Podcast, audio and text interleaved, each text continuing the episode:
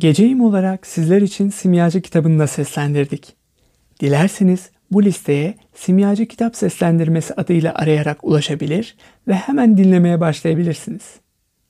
Şimdiden iyi dinlemeler. Kitabımıza kaldığımız yerden 20. bölümden devam ediyoruz.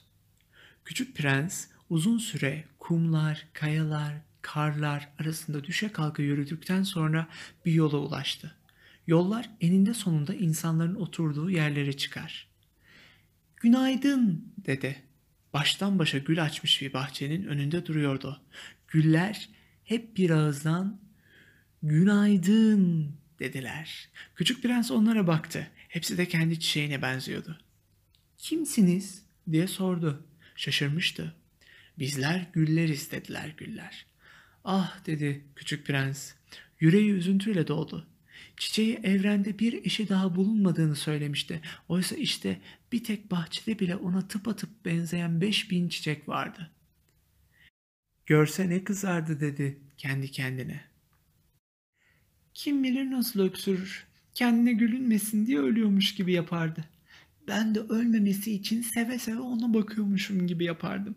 Çünkü aşağıdan almazsam gerçekten ölmeye kalkardı. Sonra da şunları ekledi. Eşsiz bir çiçeğim var diye kendimi zengin sanırdım. Oysa sıradan bir güle sahipmişim.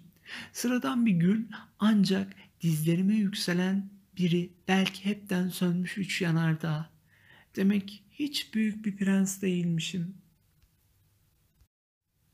27 bölümlük Küçük Prens kitabımızın 20. bölümünü bitirdik. Sıra geldi bölüm sonu sorumuza. Küçük Prens gül bahçesine girdiğinde bahçede kaç bin tane gül olduğunu görüyor.